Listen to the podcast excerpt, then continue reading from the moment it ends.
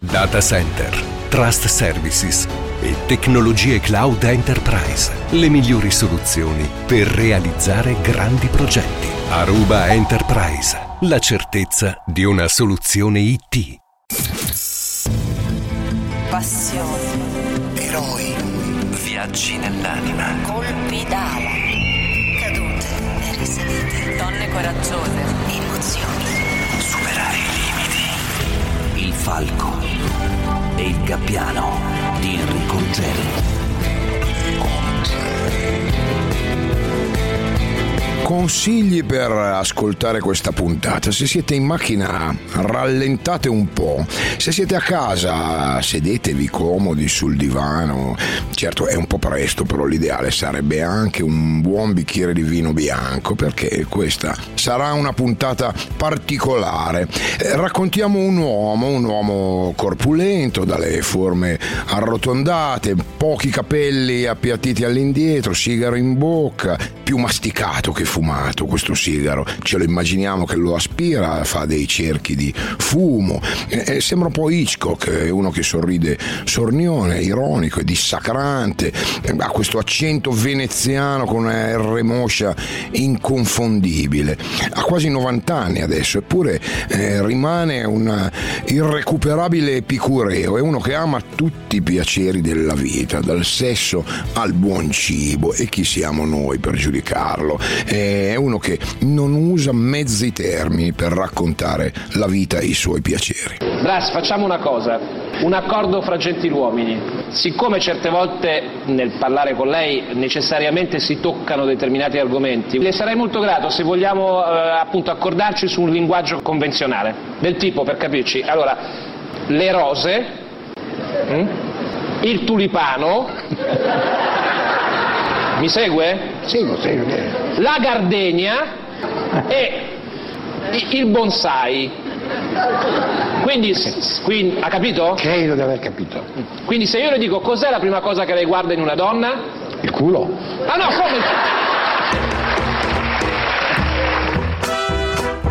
E questo era lui, Tinto Brass, ospite di Antonello Pieroso, regista veneziano, maestro del cinema erotico, è uno che ha diretto Stefania Sandrelli nella Chiave, per esempio, anzi, è il suo film più famoso, La Chiave, e il suo linguaggio è spudorato, volutamente esplicito, ama scandalizzare, è un personaggio difficile da raccontare perché ha ha fatto arrabbiare molti nella sua carriera, eh, donne, eh, cattolici, eh, censori, rappresentanti delle istituzioni, insomma tutta quella parte pavida e timorosa eh, si è sentita a volte ferita da Tinto Brass, che però è molto di più e lo scopriremo assieme perché eh, oggi bisogna intanto sospendere il giudizio su di lui per i prossimi 50 minuti, intanto assolviamolo per ora dal peccato capitale di aver fatto quei film là, eh, di essersi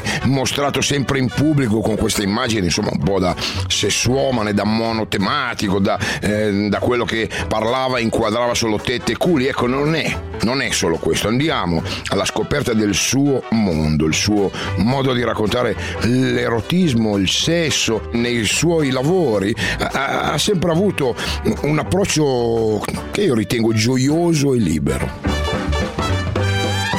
Per te ancora esiste il comune senso del pudore e se c'è che cosa è? Eh, Non solo non esiste, ma non è mai esistito.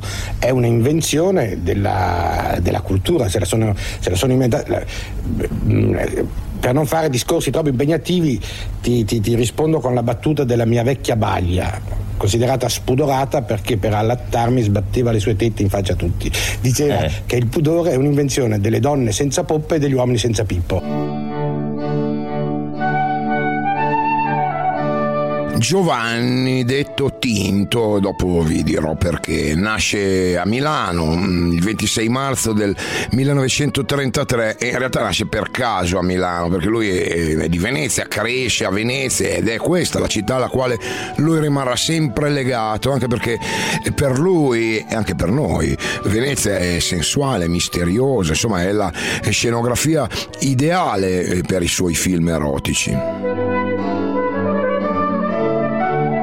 Come la definiva Apollinaire, è le sex femelle dell'Europa, il sesso femminile dell'Europa a Venezia. L'ideale per fare una storia che ha a che fare così con la sessualità e l'erotismo. Eh, I ponti, i canali, le strade sono talmente cariche di, di, di suggestione che la ribaltano, riversano, si rimbalza sulle persone che passano attraverso, donne soprattutto. D'Annunzio, per esempio, racconta in questo suo famoso Solus ad Solam, del suo diario, che lui abitava, aveva questo, il palazzetto rosso sul Canal Grande, c'erano tutte queste ammiratrici andavano a trovarlo, lui cercava di scoparsele sistematicamente tutte. Se non riusciva, quelle non cedevano, riaccompagnandole a casa, in calletta sistematicamente gliela davano. Perché la calletta è una cosa favolosa, misteriosa, c'è un, un controluce in fondo, un pezzo di canale, un barlume di luce, eccetera, uno si sente perso. Ecco, Venezia è una città che ti dà la sensazione di essere perso, però ti ritrovi anche sempre più.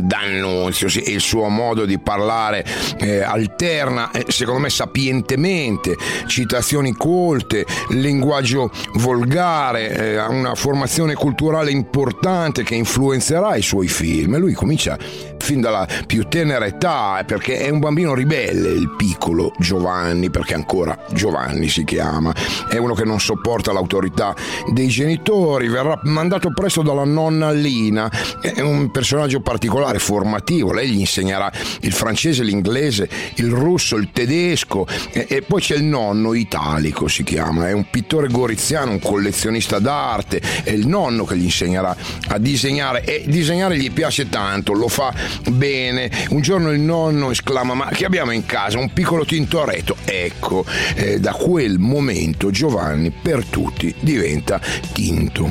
Alessandro Brass è un avvocato affermato, un padre severissimo, un fascista che aveva partecipato alla marcia su Roma. Ecco cosa scrive Tinto a proposito dei suoi genitori.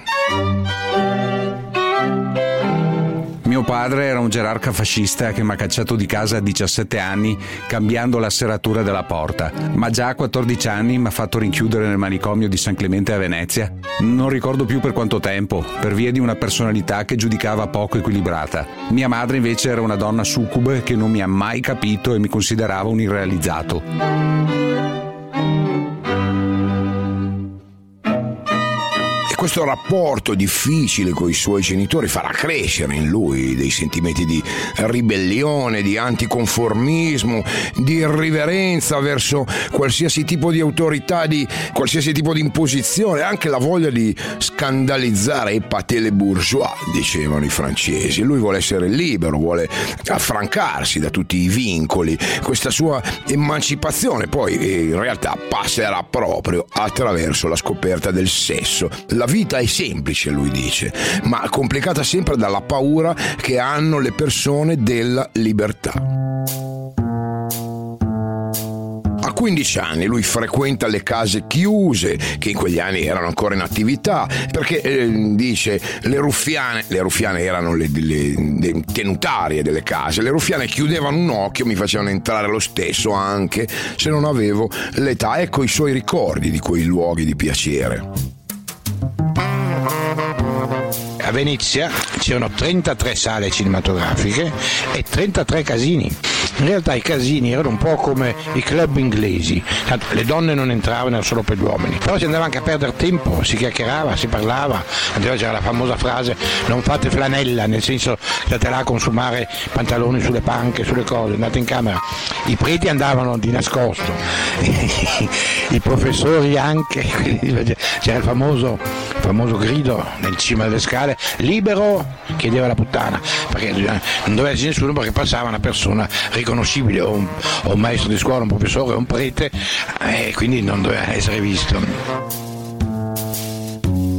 Dopo dieci anni di strenue battaglie nel 1958, la senatrice Lina Merlin riesce a far approvare il testo di quella legge che porta il suo nome, fa chiudere le case chiuse appunto, eh, erano 560 le case di tolleranza in Italia, manda in mezzo alla strada 2700 prostitute e a queste poi eh, si uniranno in tutti gli anni prostitute che arrivano da tutte le parti del mondo, schiave eccetera eccetera eccetera. Insomma, questo per dire quanto io sia contrario a posteriori a quella idea di, di, della Merlin. Ma, ma il mio parere vale quello che vale. Intanto torniamo a lui, Tinto Brass, che nel frattempo si è iscritto a giurisprudenza a Padova, che si sposta a Ferrara, dove peraltro c'è ancora eh, qualche bordello aperto perché mh, la legge non viene applicata immediatamente, insomma, piano piano le chiudono tutte. E intanto però si laurea con una tesi che eh, in realtà ha più a che fare col cinema che col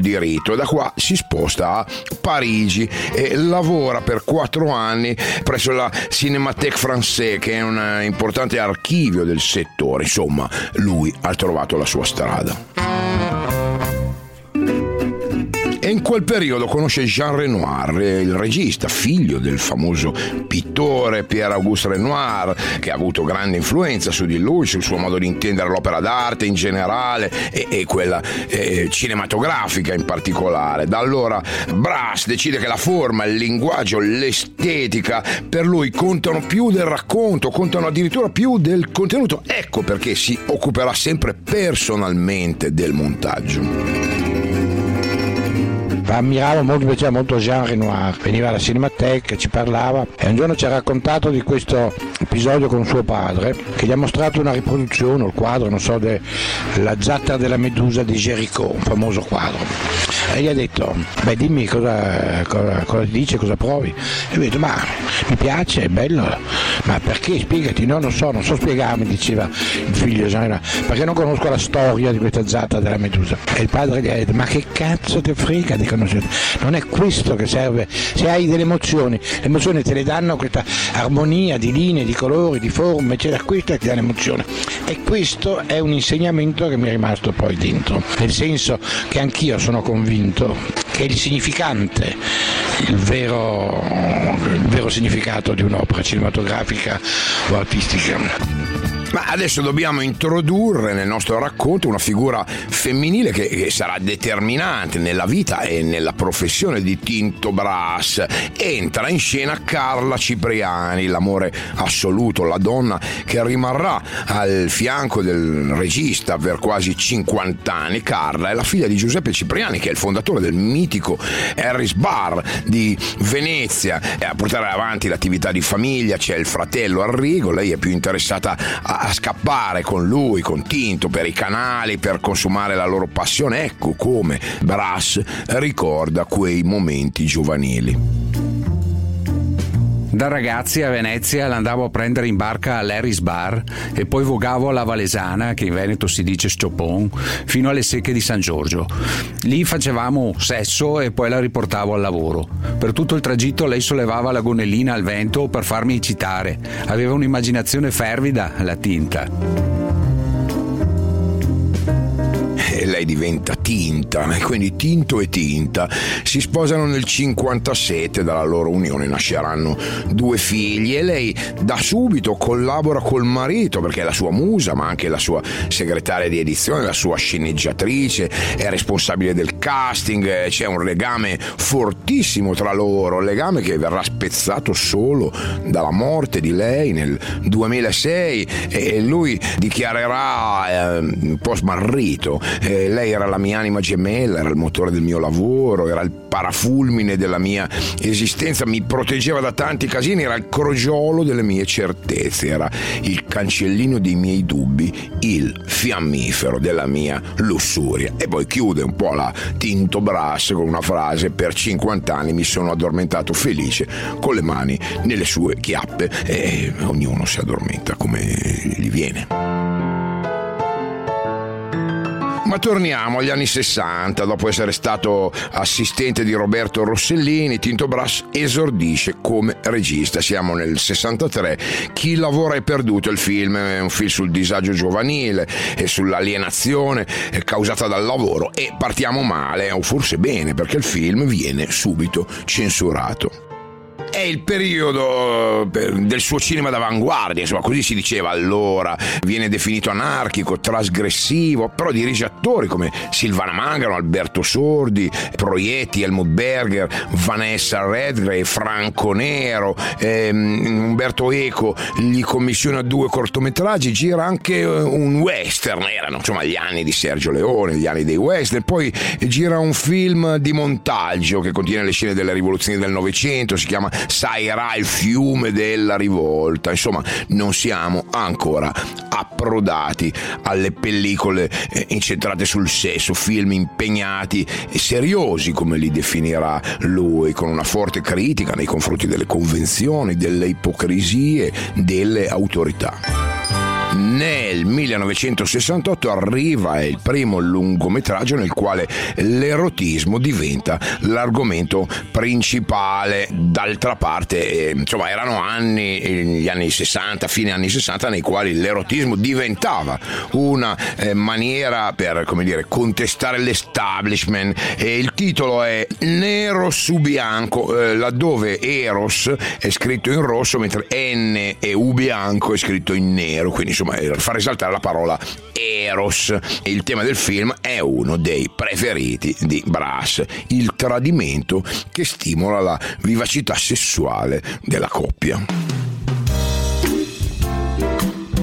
Negli Stati Uniti nero su bianco va bene, riscuote una grande approvazione, soprattutto della critica. La Warner Bros. gli chiede di girare Arancia Meccanica e lui declina. E la vita è fatta anche di tram persi perché deve finire l'urlo. L'urlo è un suo pallino, un film complicato che verrà poi massacrato dalla censura. Lui commenterà questa scelta, come dire, dal punto di vista eh, strategico sciagurata di non fare arancia meccanica e lui dirà della carriera non mi è mai importato molto.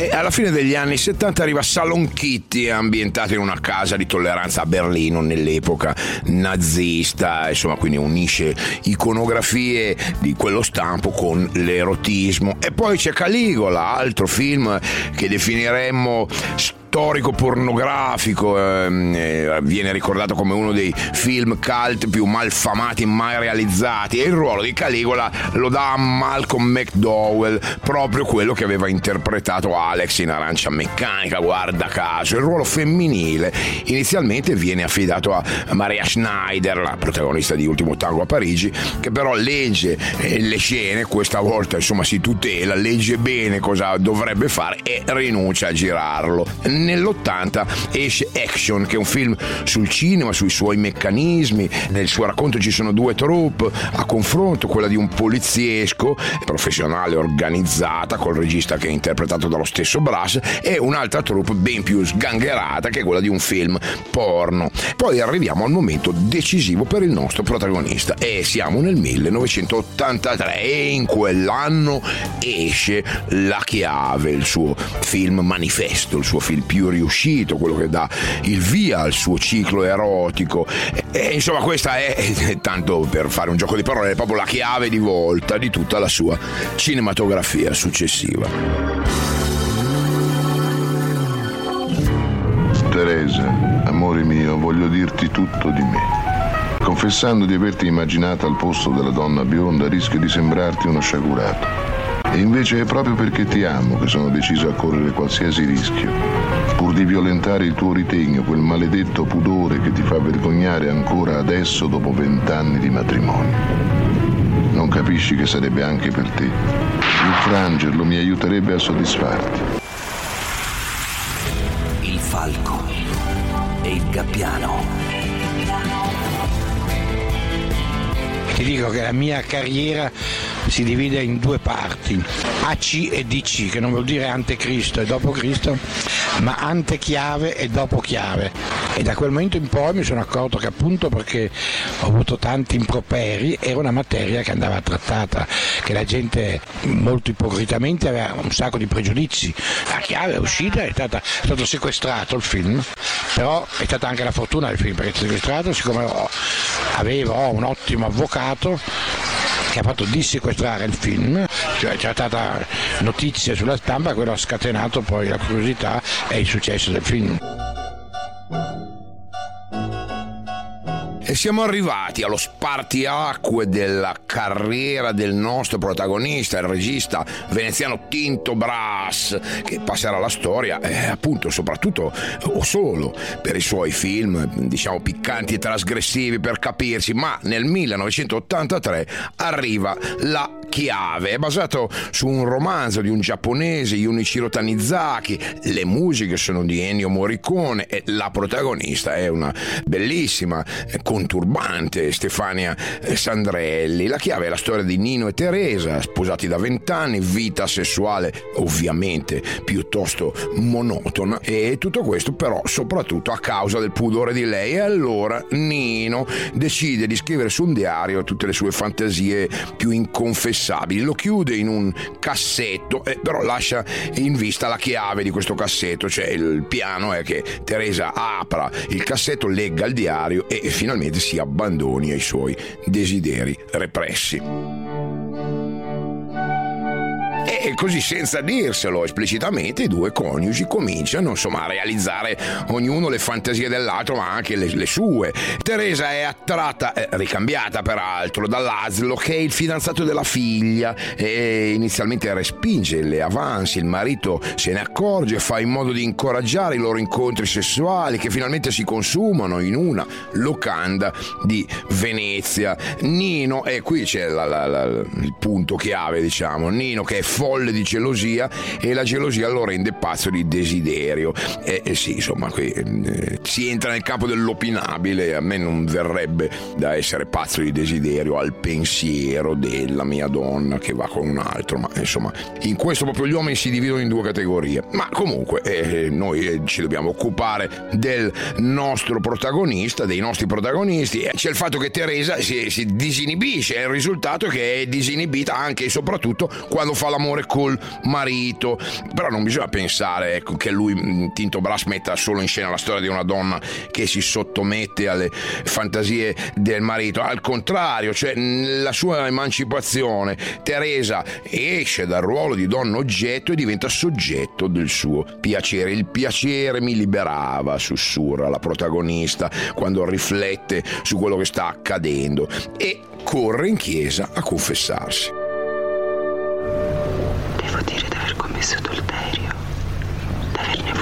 Intenzione. Era Nino, non lo so, era diverso. La forza, il respiro che sentivo, il piacere che provavo, era di un altro, per un altro. Toccavo Nino e invocavo l'aslo perché volevo compiacere Nino o procurare piacere a me stessa. Non licito uxori delectari e copula aliena cogitata, ut exitetta coitum cum marito.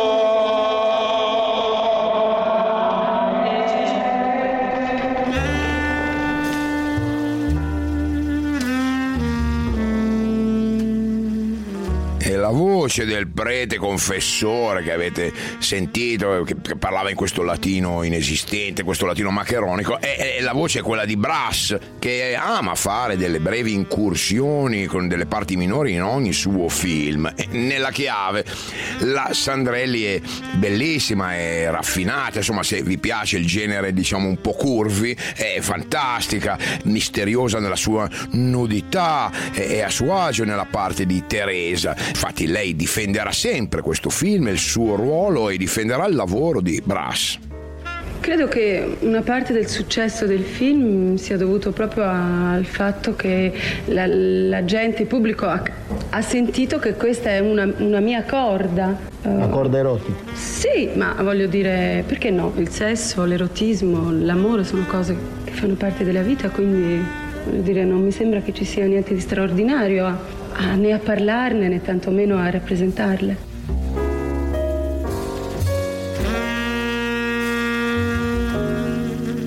Eh sì, questo è quello che vuol dire Tinto Brass nei suoi film. Nel sesso non deve, non può esserci colpa o, o peccato o pudore. L'eros è la gioia di vivere, è libertà, generosità, è la sua risposta solare, diciamo così, all'aggressività, alla tristezza, alla cattiveria della gente. La, la sua speranza è che l'umanità possa soffrire meno, comunicando di più, comunicando meglio, comunicando attraverso il sesso. E per lui, insomma, il sesso è dialogo, è comprensione reciproca, è un vero e proprio linguaggio che è stato nascosto per troppo tempo, che è stato soffocato dalla morale, dal pregiudizio. In realtà poi c'è un'altra teoria che è la mia, che è quella che la Chiesa ha fatto tantissimo per il sesso nel momento in cui l'ha trasformato in peccato, perché insomma ha aggiunto qualcosa. Ma forse le due teorie sono anche conciliabili. C'è da dire anche che in questa sua, diciamo, rivoluzione sensuale o sessuale, il maschio viene ridimensionato e, e questo si inquadra perfettamente, insomma, in quegli anni la figura femminile comincia a emergere prepotentemente. Adesso siete venute voi alla ribalta, le donne, cioè la sessualità femminile sta esplodendo come un vulcano che rutta lava e la pilli improvvisamente a lungo repressa, oppressa, soppressa, finalmente viene espressa con delle forme nuove che sono quelle femminili che per tanti secoli sono rimaste inespresse.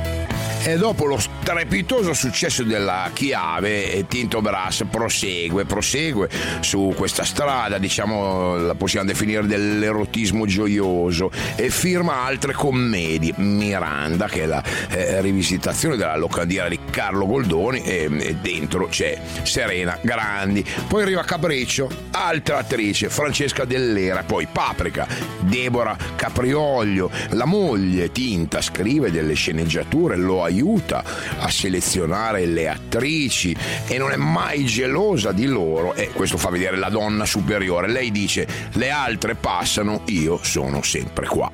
Da un po' di tempo sento dentro di me una strana agitazione.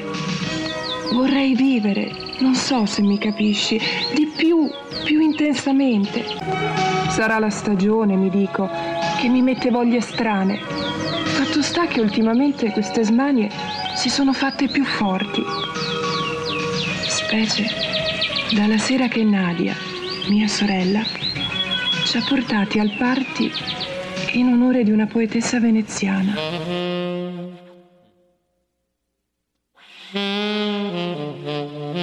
Nel 1992 esce Così fan tutte con un'altra attrice, un esordiente, un'attrice bellissima, Claudia Cole. Così fan tutte è una eh, rilettura molto molto personale dell'opera omonima di Mozart, viene teorizzata l'infedeltà del genere femminile, insomma è un inno a lasciarsi possedere dai propri desideri, dai propri impulsi. Già nell'opera di Mozart, eh, il libretto era di Da Ponte, le due protagoniste venivano incitate a far l'amore come assassine. Si diceva fate l'amore perché tanto i vostri fidanzati lontani eh, stanno facendo lo stesso. Ovviamente così fan tutte scandalizza l'opinione pubblica. Infatti, peraltro, negli anni successivi Claudia Cole si convertirà alla fede cattolica, dichiarerà di essersi pentita di aver partecipato al film, è una delle poche attrici che rinnega Brass. Lui per tutta risposta con la sua proverbiale ironia risponderà l'avevo capito subito che il culo della Cole aveva qualcosa di mistico. Frase bellissima di D'Annunzio che dice forum che così pure per rotondi dove si inserta l'arco delle reni e nella man che ti ricerca Bondi. Non si può parlare di Tinto Brass senza ricordare la sua innata passione per quella parte del corpo femminile che già D'Annunzio aveva descritto poeticamente. Il culo è lo specchio dell'anima, è il mantra del regista veneziano. Lui sostiene che il, il culo di una donna dice di più della sua faccia, è più onesto, che non inganna, che non è una maschera ipocrita. Poi ci sono donne che hanno la faccia come il culo, ma anche questo è un altro discorso e lui dedica un libercolo a tutto questo ragionamento, elogio del culo che è andato a ruba, oggi è oggetto di aste su internet. E una vita che perlustro gli emisferi gemellari. Mi sono proposto come culologo alla televisione, invece della mano avrei letto i culi. Hanno rifiutato, eppure stiamo parlando della sintesi conica del linguaggio del desiderio. I bei culi sono ipnotici. Una volta ne ho seguito uno da Milano fino a Mosca. Il mio libro comincia con un sillogismo aristotelico. Tesi, il culo è lo specchio dell'anima. Antitesi, ognuno è il culo che ha. Sintesi, mostrami il culo e ti dirò chi sei. Falco e il gabbiano. Solo in Italia mi snobbano come autore, in Francia i critici mi amano da sempre. Queste sono parole di Tinto Brass, il nostro protagonista di oggi. E, e dai francesi, lui è stato classificato il più erotomane dei cineasti, il più cineasta degli erotomani. In realtà nel nostro paese, in effetti, i suoi film sono sempre stati maltrattati dalla critica, dai mass media. E peraltro questo gli ha fatto bene, perché il risultato è stato che la curiosità morbosa che accompagnava l'uscita dei film era sempre in aumento. Peraltro, insomma, Brass non si è mai curato particolarmente delle critiche, è andato avanti per la sua strada. A cavallo del 2000 arrivano altri film, c'è Monella che lui gira in quello che lui ha definito il triangolo della gnocca, che è questo mm, parte tra Mantova, Parma e Modena, dove insomma in effetti, ma ci sono anche altri posti in Italia, eh, però lì Mantova, Parma e Modena è un bel triangolo. Poi gira Senso 45, che è ispirato a un uh, racconto di Camillo Boito con Anna Gallina e con Gabriel Gargo. Venezia era la ruffiana dei nostri amori. Non mi importava di niente e di nessuno. Non provavo rimorso a tradire Carlo e non mi sentivo in colpa a fare l'amore con Helmut. Lo amavo sempre. Ja, dafür kann ich nicht.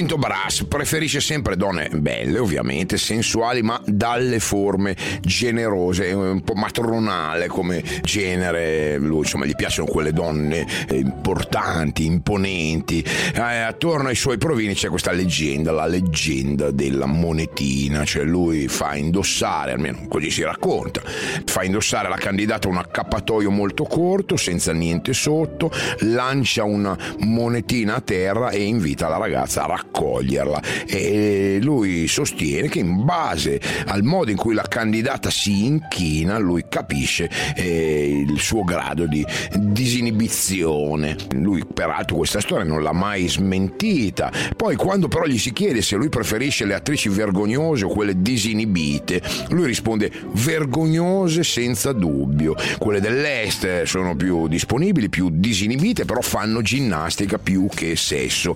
Il, e questa è una frase meravigliosa, il pudore delle italiane diventa interessante quando lo si infrange, quanto è bello infrangere il pudore di una donna. E naturalmente le femministe non hanno mai amato Tinto Brass, una volta a Napoli in una manifestazione a favore della riapertura delle case chiuse c'è una femminista che gli rovescia in testa un cesto di ghiande, è il cibo preferito dai maiali, e lui commenta l'episodio, l'ha commentato con una delle sue solite battute. Mi piacciono i maiali, sanno far bene l'amore. Insomma, ha sempre la risposta pronta, Brass. E lui risponde alle donne che lo accusano di, di rappresentare la donna come oggetto eh, in vari modi. E per esempio c'è una sua risposta contenuta nella prefazione del suo libro Elogio della donna erotica.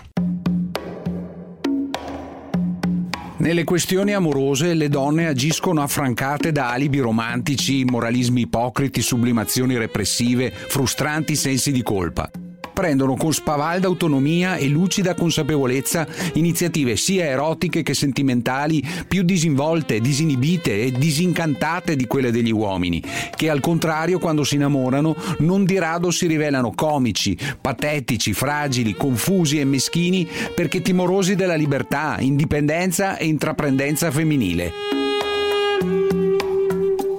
Nel 2010, a 77 anni, Tinto Brass viene colpito da una emorragia cerebrale. Dopo qualche mese si riprende abbastanza bene e lui è vedovo dal 2006 e in questo momento difficile trova una nuova donna, Caterina Varzi, avvocato, psicanalista, 30 anni meno di lui, conosciuta nel 2007. I due si sposeranno nel 2017, 84 anni, lui 56. Lei è indispensabile, generosa, forte, mi ha fatto rinascere, dice di lei Brass. Un maestro, un bambino, un padre, un amante, un fratello, un amico, una forma d'amore che non ho mai provato. Risponde lei. È provato fisicamente Brass, però sa che per il suo finale eh, può contare su Caterina, l'ultima donna. Le consegno la chiave della mia vita, sicuro che la girerà al momento giusto, dice, e parla apertamente di eutanasia. Voglio essere libero di decidere come morire prima di perdere la dignità, perché la libertà ovviamente è il valore al quale Tinto Brass non può assolutamente rinunciare. Sono parzialmente invalido, lo so, ma vivo questo momento con semplicità e pazienza. E mi convinco sempre più che la serenità che provo oggi sia conseguenza diretta di come ho vissuto tutta l'esistenza. Ho molto goduto, immaginato, immagazzinato e mi sono espresso senza paura. Ecco perché accetto questa fase difficile e il suo prezzo mi pare equo. Gli anziani arrabbiati con la vita mi fanno pietà.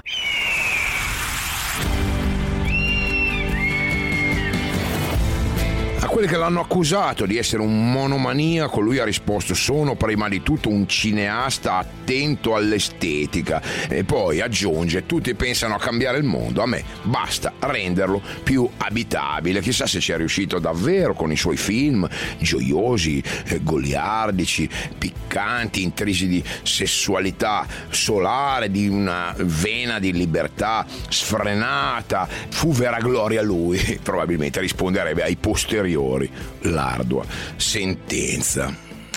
Questa è una monetina che cade. Raccoglietela e immaginate di essere guardate da me. Ciao, a lunedì. Il Falco e il Gabbiano, un programma di Enrico Ruggeri.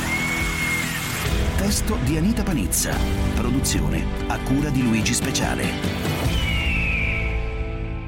Data Center, Trust Services e tecnologie cloud enterprise. Le migliori soluzioni per realizzare grandi progetti. Aruba Enterprise. La certezza di una soluzione IT.